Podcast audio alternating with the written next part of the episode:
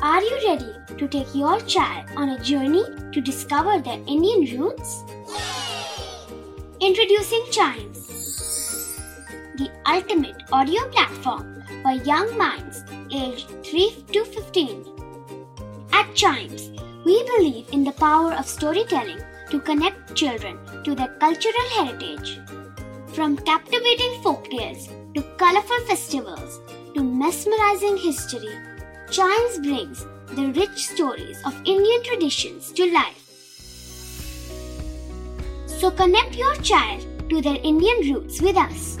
Download the app today and start the journey. Search Chimes Kids Audio Stories and Podcasts app on Apple or Google Play Store. Chimes, audio that inspires.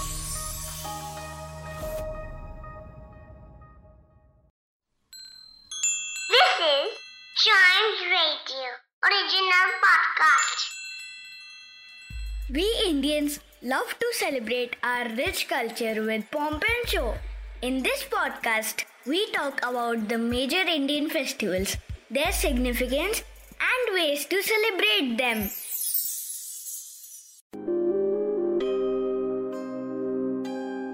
नए पत्ते और ताजी कोपले हर तरफ़ लहराती हैं नई सुबह की रोशनी जीवन में नया आगाज़ लाती है इस तरह नव वर्ष का त्योहार हमारे जीवन में नया बदलाव लाता है।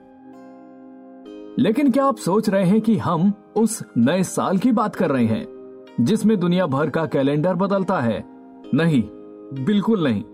Indian festivals at a glance के आज के एपिसोड में हम बात कर रहे हैं हिंदू धर्म के नए साल के बारे में, जिसे दुनिया भर में हिंदू धर्म को मानने वाले मनाते हैं।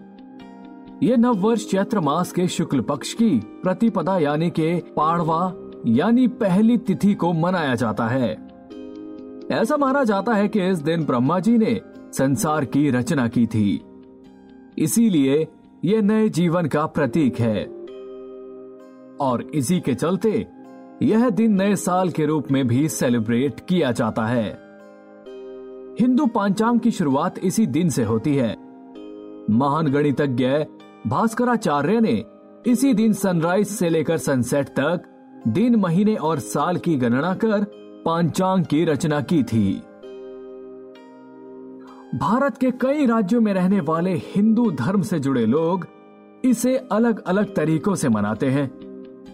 जैसे महाराष्ट्र और उसके आसपास के इलाकों में इसे गुड़ी पाड़वा के नाम से जाना जाता है। इस दिन गुड़ी यानी कि विजय पताका की पूजा कर उसे घर के द्वार पर लगाया जाता है। साथ ही आम के पत्तों से बंधनवार बनाकर उसे दीवार पर सजाया जाता है। और ऐसा माना जाता है कि आम के पत्तों की बनी बंधनवार घर में सुख, समृद्धि और खुशहाली लेकर आती है। गुड़ी पाड़वा में गुड़ी यानी विजय पताका की खास अहमियत है।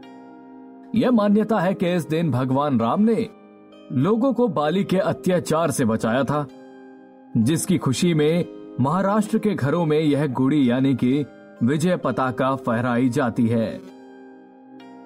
गुड़ी पाड़वा के मौके पर लोग अपने घरों की साफ़ सफ़ाई करते हैं और आँगन में रंगोली बनाई जाती है। गुड़ी पाड़वा के दिन कई तरह के व्यंजन बनाए जाते हैं, जिसमें पूरण पोली नामक मीठा व्यंजन तैयार किया जाता है। जिसे घी और शक्कर के साथ खाया जाता है। वहीं कई मराठी परिवारों में इस दिन श्रीखंड बनाने की भी परंपरा है। गुड़ी पाड़वा को मनाने के पीछे एक मान्यता यह भी है कि इस दिन शालीवाहक नाम के एक कुम्हार पुत्र ने मिट्टी के सैनिकों से शत्रुओं को हराया था। आंध्र प्रदेश और कर्नाटका में इस दिन को उगदी के नाम से जाना जाता है। इस दिन पच्चड़ी प्रसाद बनाकर पड़ोसियों में बांटा जाता है। यहाँ इस दिन नीम के पत्ते खाने की भी परंपरा है।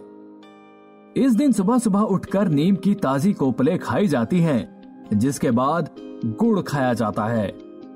इसे कड़वाहट को मिठास में बदलने का सिंबल समझा जाता है। इसे कृषि का पर्व भी माना जाता है। इस समय तक वसंत ऋतु अपने चरम सीमा पर होती है। पेड़ों पर नए पत्ते व फूलों की बाहर आ जाती है। मणिपुर में भी इस त्योहार को बड़ी धूमधाम से मनाया जाता है। यहाँ इस त्योहार को साजीबू नोंगमा पंबा चेरियोवा के नाम से जाना जाता है। इसे मणिपुर में रहने वाले सभी धर्म के लोग मनाते हैं, जिसमें तरह तरह की पूजा की जाती है। भारत के इतिहास में इस दिन का अपना एक विशेष स्थान है। इस दिन ब्रह्मा जी ने सृष्टि का निर्माण किया था। साथ ही इस दिन चैत्र के नवरात्रों का भी आरंभ होता है, जो नौ दिन बाद राम नवमी पर आकर खत्म होते हैं। साथ ही भगवान राम से जुड़ी एक और मान्यता है। कहा जाता है कि इस दिन भगवान राम का राज्य अभिषेक भी हुआ था। और इसी दिन स्वामी दयानंद सरस्वती द्वारा आर्य समाज की स्थापना भी हुई थी। तो इस तरह नई शुरुआत और नए जीवन से जुड़े इस त्योहार को प्रेम और उल्लास के साथ पूरे भारत में मनाया जाता है। Indian festivals at a glance के आज के एपिसोड में बस इतना ही। उम्मीद करता हूँ कि आपको आज का एपिसोड पसंद आया होगा।